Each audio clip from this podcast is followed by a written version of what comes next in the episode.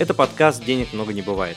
В этом подкасте мы с вами в первую очередь будем говорить о том, как сохранить свой капитал в это непростое время, а также о том, как заработать на инструментах фондового рынка. И наша главная цель – создать надежный и доходный портфель, на который вы всегда сможете рассчитывать. Если вы уже поняли, что облигация – это тот самый подходящий инструмент для вас, и в вашей ситуации он лучше всего подходит для решения ваших задач, получения пассивного дохода, какой-то альтернативной финансовой подушки и так далее, то теперь самое время разобраться и обозначить некоторые нюансы, которые в значительной степени могут повлиять на тот ваш итоговый финансовый результат при инвестировании в этот инструмент. Поэтому сегодня мы разберем 15 полезных лайфхаков при инвестировании в облигации.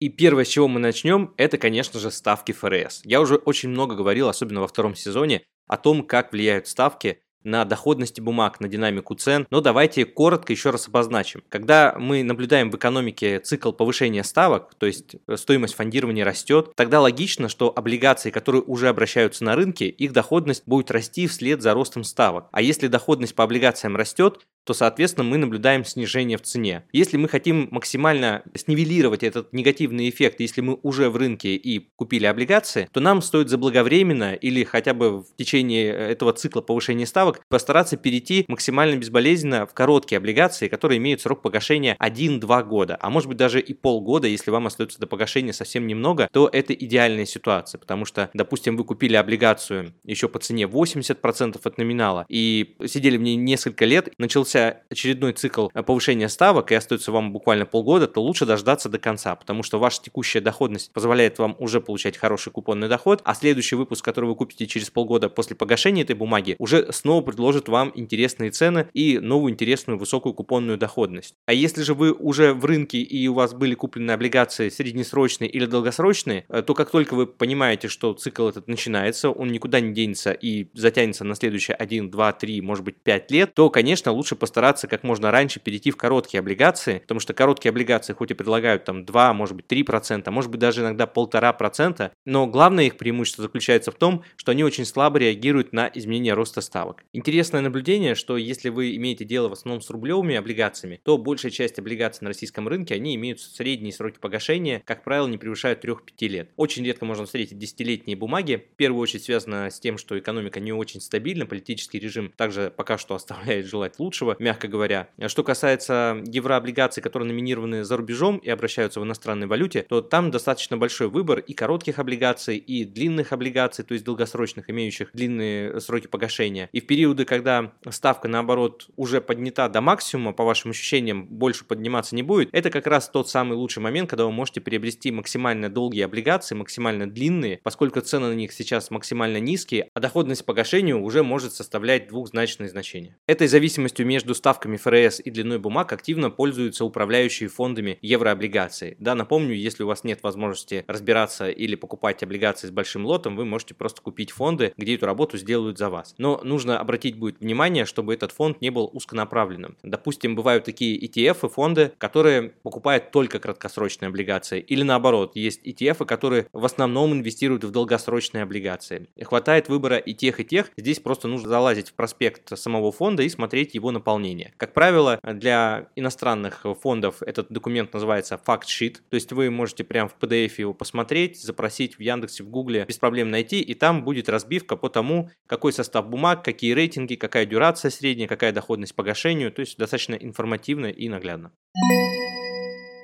Следующий важный момент при работе с облигациями – это, конечно, оценка кредитного качества. Мы во втором сезоне очень много говорили о том, на что стоит обращать внимание, в каких ситуациях одно положение дел будет являться приемлемым, а в другой ситуации или в другой отрасли это будет абсолютно недопустимо. Но идея и главный нюанс, который я хотел бы, чтобы вы запомнили, заключается в том, что есть достаточно простой способ определить э, кредитное качество эмитента. Это просто посмотреть на кредиты рейтинг. Это как раз те буквы, которые ставятся напротив каждого выпуска. Там Double B, 3B или 3 3А или 3С. В зависимости от того, какая буква, становится примерно понятно, какой уровень риска. На самом деле есть даже шкала, которая показывает вероятность дефолта облигаций в зависимости от того, какой ему присвоен рейтинг. Ну, чтобы вы понимали, облигации с уровнем рейтинга 3B уровень дефолта, вероятность дефолта по таким облигациям составляет менее 5% на горизонте там, от 3-5 лет. То есть это достаточно надежная облигация, они именно поэтому так и называются облигации инвестиционного уровня, облигации, которые имеют рейтинг Double B и которые несут и приносят своим инвесторам основную такую доходность, достаточно интересную и широко эти выпуски пользуются спросом там и в России, и среди инвесторов в развивающихся рынков. Вот облигации с уровнем рейтинга Double B несут уже в себе вероятность дефолта на уровне 3-5 лет порядка 10-15%. Но в целом это достаточно приемлемое качество для того, чтобы работать с этим инструментом, тем более если вы в состоянии обеспечить своему портфелю широкую диверсификацию, то сможете получить и надежный портфель, и высокую достаточно доходность. Минус использования кредитных рейтингов в качестве ориентира по надежности облигаций заключается в том, что не всегда рейтинги присваиваются или пересматриваются своевременно, причем как в худшую, так и в лучшую сторону. Если экономика резко падает, то не всем облигациям быстро успевают пересмотреть рейтинги, то есть они еще держатся достаточно высокие, доходности по ним еще достаточно низкие, и в этом плане есть риск купить плохую облигацию, плохого кредитного качества с низкой доходностью. И наоборот, когда уже пересмотрен рейтинг, облигации предлагают высокую доходность, цена, скажем, варьируется там, на уровне 70-80% от номинала, но фактическое положение вещей говорит о том, что компания соответствует рейтингу, который на ступень или даже на две ступени выше. Это, как правило, касается вот э, облигаций падших ангелов, о которых я также рассказывал в предыдущих выпусках, прослушайте обязательно. Идея заключается в том, что если вы в состоянии сделать этот анализ, то вы можете сместить вот это равновесие между уровнем риска и доходностью. То есть вы на меньший риск получите большую доходность. И, собственно говоря, управляющие аналитики как раз и занимаются тем, что ищут облигации с подобным привлекательным соотношением уровня риска и доходности.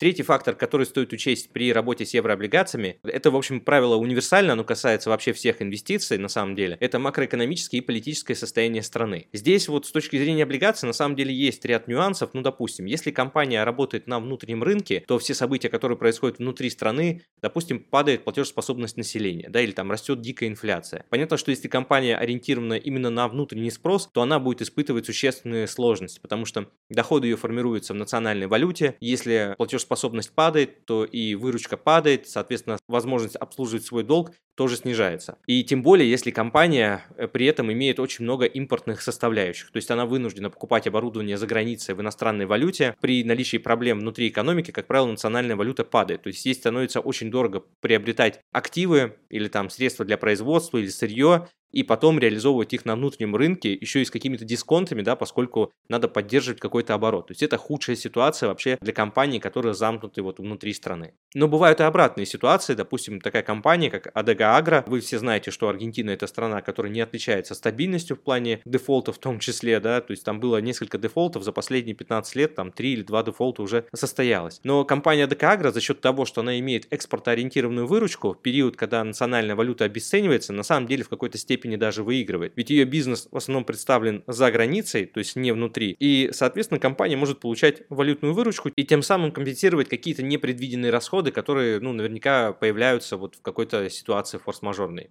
При этом нужно понимать, что даже если выручка компании защищена вот такой валютной составляющей, и более того, основная прибыль хранится на офшорных счетах, то есть прибыль и счета компании не расположены внутри страны, да, которая сейчас может быть подвержена внутреннему или внешнему шоку, неважно, на фоне политической нестабильности могут наблюдаться наблюдаться распродажи. Опять же, рейтинговые агентства закладывают, как правило, в оценке самые негативные и худшие сценарии. То есть падение спроса, там, не знаю, вплоть до дефолта, приостановка деятельности или введение каких-то дополнительных мораториев со стороны государства на вывоз продукции из страны. Обычно это касается каких-либо системно значимых направлений, допустим, продовольствия. Да, ТГАКРО как раз относится к таким системно значимым направлениям, которые тоже в случае, ну, в самом плохом случае, может столкнуться с подобного рода проблемами. Поэтому единственное спасение от каких-то непредвиденных факторов, которые заранее, конечно, не предусмотреть, все, все невозможно предусмотреть. Это диверсификация, но об этом мы уже говорили.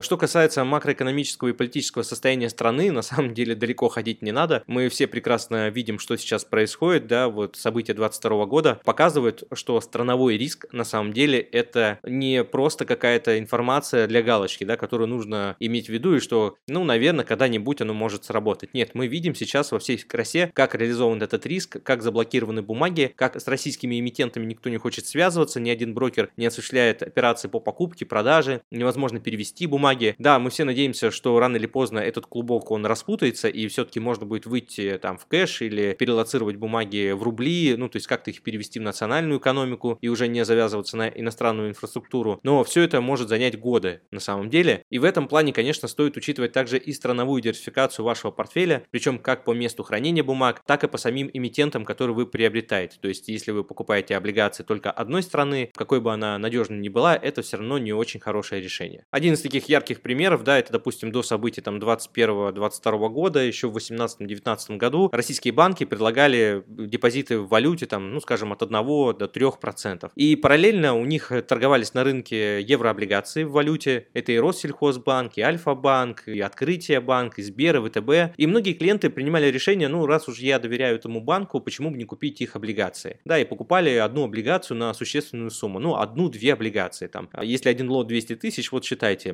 два банда купить, это уже нужно 400-500 тысяч долларов. И диверсификации, конечно, никакой, но с другой стороны, клиенты и не хотели этой диверсификации, то есть рассчитывали на то, что устойчивость этого банка, эмитента, она достаточно высокая, поэтому, ну, риск как бы минимальный. Но при этом абсолютно забывали про то, что есть страновой риск, который сохраняется. И вот, к сожалению, если он полностью реализуется, то получается, такие инвесторы остаются полностью отрезаны от своих средств к портфелю, что, конечно, негативно сказывается не только на финансовом положении дел, да, но и на психологическом состоянии, что тоже немаловажно.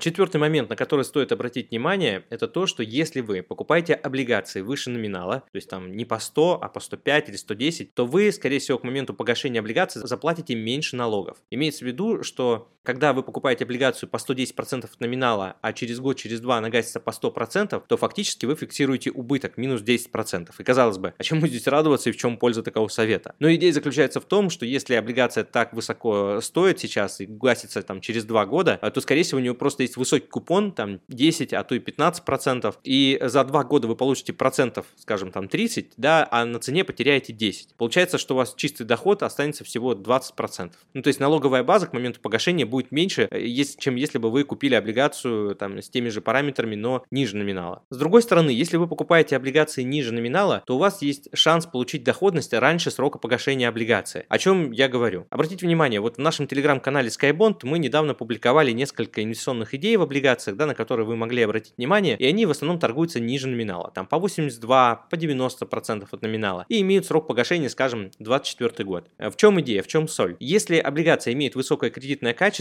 и короткий срок погашения, то высока вероятность того, что цена с 80 до 100% выйдет гораздо раньше, чем наступит срок погашения, за полгода, а может быть даже и за год. То есть из двух оставшихся годов, которые остались бумаге э, до погашения, уже через год мы можем видеть полное восстановление в цене. Плюс за этот год вы получите полностью купон, скажем, там 5 или 7 процентов. И здесь считайте, ваш финансовый результат сложится из того, что вы получите 20 процентов от роста цены, плюс купон около 7, и в итоге эффективная доходность будет приближаться к 30 процентам годовых, что для облигаций, конечно, очень много. И, согласитесь, это очень приятно. Конечно, налогов в этом случае вы заплатите больше, но даже и здесь есть некоторые нюансы, о которых я говорил в первом сезоне. Если вы используете фонды или вы используете страховую компанию, вы можете этот налог оптимизировать. Обязательно послушайте первый сезон. thank you Если вы дошли до того этапа, когда вам необходимо выставлять приказ на покупку облигаций, то, пожалуйста, обратите внимание на следующий момент. Если вы раньше до этого покупали акции, то там наверняка использовали такой тип приказа, как купить по рынку, то есть по лучшей биржевой рыночной цене. Вот в случае с облигациями, учитывая, что это внебиржевой рынок, то есть э, все эти цены, индикативы, они на самом деле для розничного инвестора непрозрачные, потому что кто-то продает по одной цене, кто-то по другой цене. И чтобы быть в рынке, да, купить именно по той самой цене, которую вы закладываете и по той доходности, которую вы хотели бы получить, обязательно нужно поставить приказ с лимитом, то есть с ограничением. Если вы покупаете облигацию, то вы ставите не выше, купить не выше, чем по такой-то цене. Или купить, или наоборот продать не дешевле, чем по такой-то цене. Как правило, этот диапазон, он виден из индикативов. Можно постараться их найти в открытых источниках, там на франкфуртской бирже или люксембургской. Просто забейте IC на облигации в поисковик и посмотрите примерные ориентиры по цене. Сразу хотел бы оговориться, что ту цену, которую вы видите в открытых источниках, это уже средняя цена между ценой покупки и ценой продажи. То есть это не та единичная цена, единственная возможная цена, по которой проходят сделки. Да? Вот в случае с акциями, если вы видите цена на акцию там 100 рублей за штуку, все, по этой цене все торгуют. Тут все прозрачно, все понятно. Когда вы видите цену на облигацию там 102, это значит, что кто-то продает по 104, а кто-то по 100. А может быть это дельта еще выше. То есть вы всегда видите среднюю, поэтому конечную цену, конечно, будет диктовать ваш брокер, через которого вы осуществляете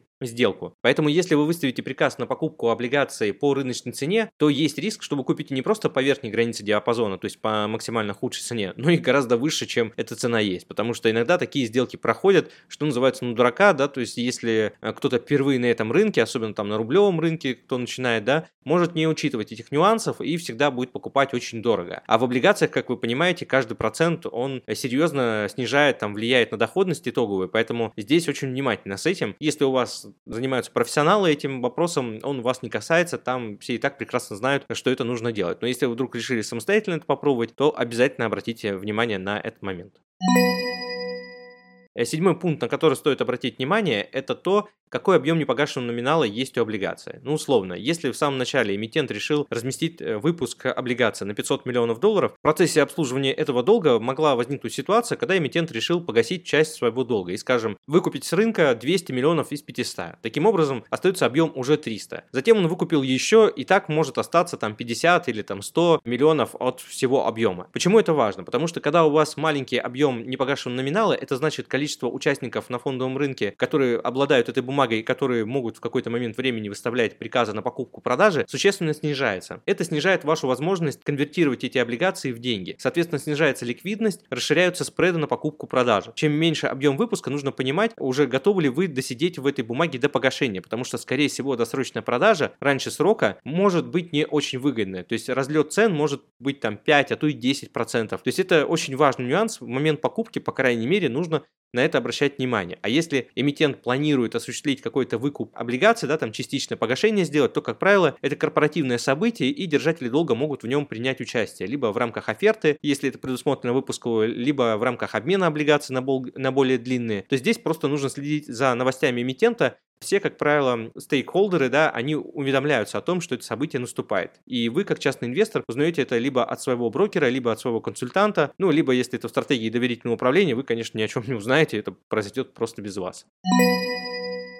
Восьмой пункт. Куда же девать купонный доход от облигаций? Допустим, вы купили несколько бандов. Вам пришло 20, 30, 50 тысяч долларов. Новый выпуск не купишь. Бумагу с небольшим лотом найти не получается. Ну, так, чтобы было интересно. Как я уже говорил в наших предыдущих выпусках, есть альтернативный инструмент. Это покупка фондов э, еврооблигаций, так называемых ETF или биржевых пифов, которые тоже достаточно на рынке. Просто нужно обращать внимание на то, по каким критериям они торгуются и какое у них наполнение внутри, какая доходность, длина, рейтинги и так далее. Покупка таких фондов облигаций на самом деле деле позволит саккумулировать в течение времени какой-то объем средств. То есть как только у вас этот фонд нарастает там до позиции 200-300 тысяч, вы можете его снова продать. Как правило, Продажа их происходит очень быстро, это очень ликвидные инструменты, и они не так чувствительны к ставкам, к изменению там рыночной конъюнктуры. Вы можете их быстро продать, реализовать и уже на освободившиеся средства приобрести полноценный выпуск еврооблигаций и дополнить портфель новым выпуском. То есть очень вполне разумная стратегия. Девятый пункт. В периоды падения рынков или в периоды шоков на рынке э, самыми доходными облигациями в следующие 1-2 года являются высокорискованные облигации или облигации падших ангелов, так называемых. Это бумаги, которым были пересмотрены рейтинги да, в связи там, какой-то острой ситуацией, коронавирусом, коронакризисом и вот чем-то похожим. Но если посмотреть по статистике, доходности таких облигаций в следующие два года превышают все вообще мыслимые цифры. Зачастую превышает 20% за год. То есть это уникальная ситуация на рынке. Да, конечно, высоконадежные облигации в периоды падения на рынке, они восстанавливаются быстрее, но их амплитуда может составлять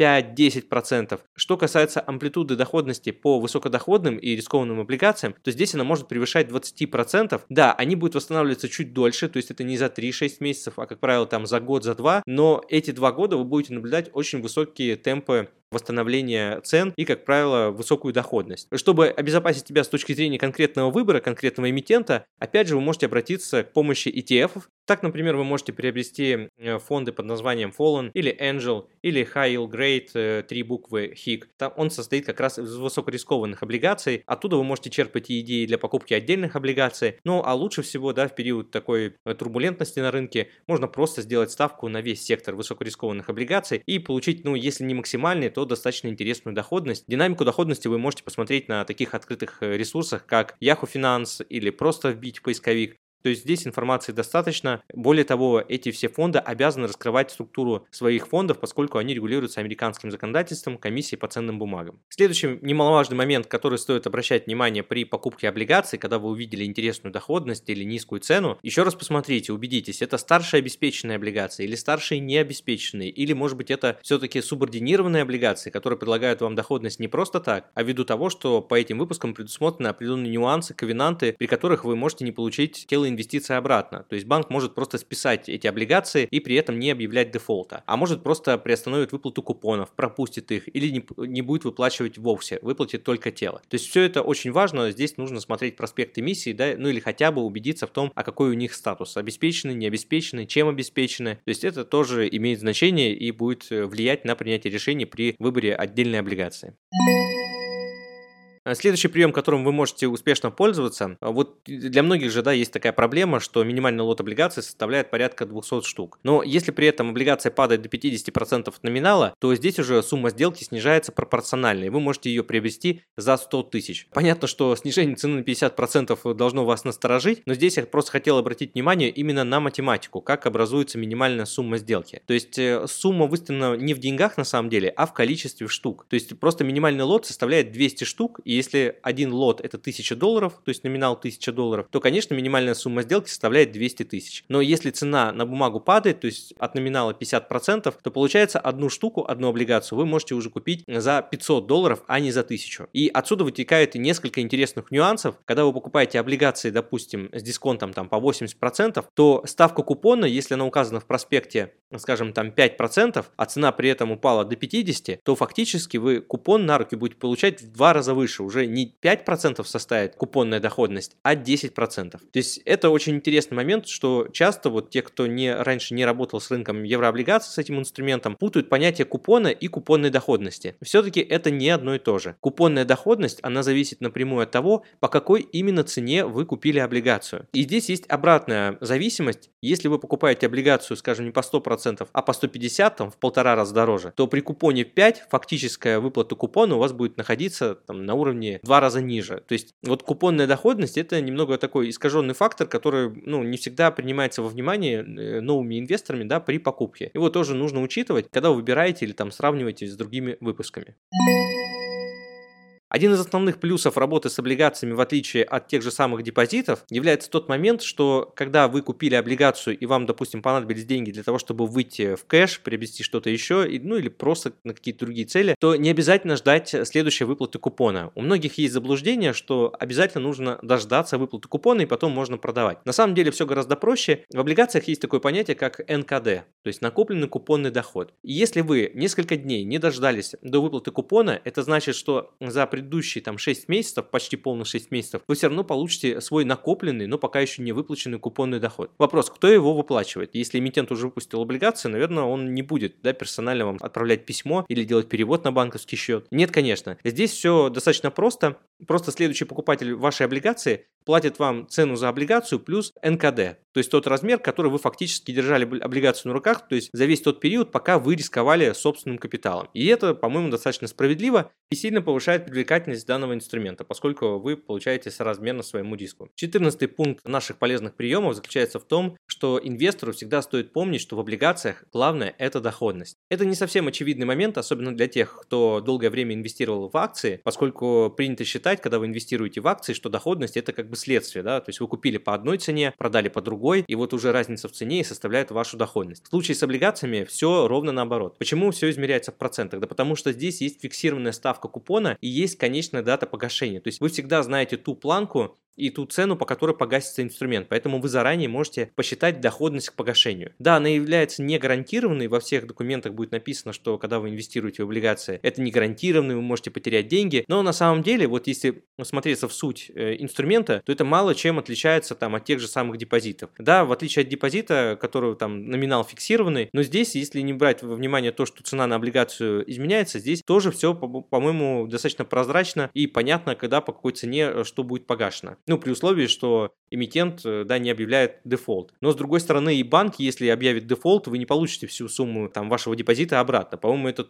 тоже очевидно, и многие про это забывают, там слепо веря в то, что там надежность финансовой системы, она непоколебима. Поэтому в облигациях очень большое значение имеет то, с какой доходностью торгуется облигация. И цена в данном случае является производной, то есть вторичным параметром. Это то, что зависит от доходности, а не наоборот. Поэтому, когда вы видите в сводках новостей или аналитики говорят, что вот эта облигация торгуется с этой доходностью, а это с этой доходностью, то теперь вы понимаете почему, да, потому что доходность это самый главный параметр для любой облигации. И здесь все пляшет именно от этого значения. А с другой стороны, если вы хотите понять, а насколько вообще вот эта вот зависимость между доходностью и ценой на облигацию, насколько сильно может измениться цена при разной доходности или если вы сравниваете две разных облигации. И здесь есть такой тоже универсальный показатель, как дюрация. Не буду сейчас вас загружать этим термином, есть больше, по-моему, 10 определений вообще в интернете этого термина, но суть его заключается в том, что есть определенный коэффициент, который показывает, насколько сильная чувствительность э, цены на облигацию к изменению доходности на бумагу. Условно, если этот коэффициент составляет около 10, это значит, что если доходность на облигацию упадет всего на 1%, цена на облигацию вырастет примерно на 10%. Если облигация у вас, допустим, краткосрочная, там через год-два гасится, то, как правило, дюрация варьируется в районе 1. Ну, то есть изменение 1% доходности влияет на 1% изменения цены. Ну, я так, так очень утрированные примеры привожу, но идея заключается в том, что чем длиннее облигация, тем выше вот эта чувствительность цены к изменению доходности. И наоборот, чем короче облигация, тем ниже вот эта зависимость между доходностью и изменением в цене. Это и делает облигации, с одной стороны, защитным инструментом, а с другой стороны, в периоды, когда ставки понижаются, да, это делает инструментом для получения доходности. И заключительная рекомендация под номером 15 в нашем сегодняшнем выпуске заключается вот в чем. Если вы хотите приобрести облигацию и получать доходность не только за счет купона, а еще и за счет разницы в цене, то есть очень полезный прием, которым владеют ну, все аналитики, и вы в том числе можете это самостоятельно сделать. Нужно просто составить карту рынка. Это на самом деле достаточно простое занятие. Вы по оси X откладываете длину облигаций, то есть через сколько она гасится, через 10, 20, 30 лет, или дюрацию ставите, то есть кому что привычнее, удобнее. А по оси Y вы ставите доходность. У вас получается некая шкала, некий разброс облигаций с учетом длины, с учетом доходности. Конечно, лучше, чтобы на этой карте были примерно похожие выпуски, то есть это одна отрасль или хотя бы один рейтинг, то есть должно быть какое-то общее основание для того, чтобы это сравнение было релевантным. Да? Э, понятно, что сравнивать там US Treasury с, э, с доходностями какой-нибудь корпоративной облигации турецкой компании будет не совсем как бы правильно. В лучшем случае облигации там казначейства США могут выступать бенчмарком, показывать вам, насколько более рискованные корпоративные облигации Турции да, по отношению к безрисковым активам. Но если вы сравниваете две разных организации, одну из промышленности, а другую из сферы услуг, то вот это сравнение уже будет не очень релевантным, не очень показательным, потому что разные риски, разное состояние экономики, и здесь уже, конечно, составление вот этой карты, то есть то, что с чем сравнивать, это уже ну, определенного рода искусство, профессионализм, который нарабатывается там с годами, да, когда вы понимаете, что в какой ситуации стоит сравнить. Но идея очень простая, если вы взяли два примерно похожих выпусках, у них примерно похожий рейтинг, срок погашения и отрасль одна, и вы видите, что по одной облигации доходность 10, а по другой 8.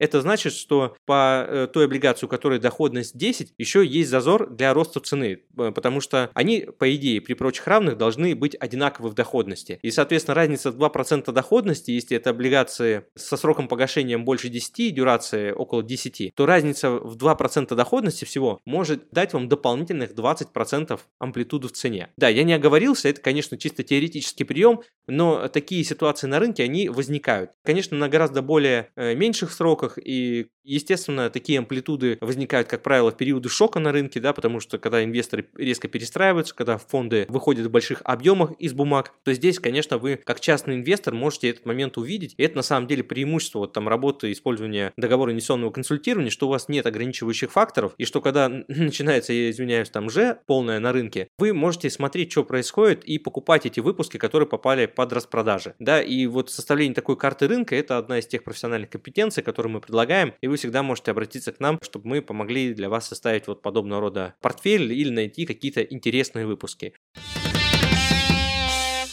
С вами был Константин Балабушка, официальный инвестиционный советник из реестра ЦБРФ, основатель агентства финансовых консультантов по еврооблигациям SkyBond. Подписывайтесь на подкаст «Денег много не бывает». И обязательно ставьте сердечки. Так я понимаю, что тема была актуальной, а информация полезной для вас. Читайте нас в Телеграм, смотрите нас на YouTube. Ссылки я оставлю в описании. Присылайте ваши вопросы мне в Телеграм и делитесь своими кейсами. Я обязательно отвечу на них в следующих выпусках, а лучшими практиками поделюсь со всеми подписчиками. Любое упоминание ценных бумаг и компаний в данном подкасте не является индивидуальной инвестиционной рекомендацией или призывом к действию.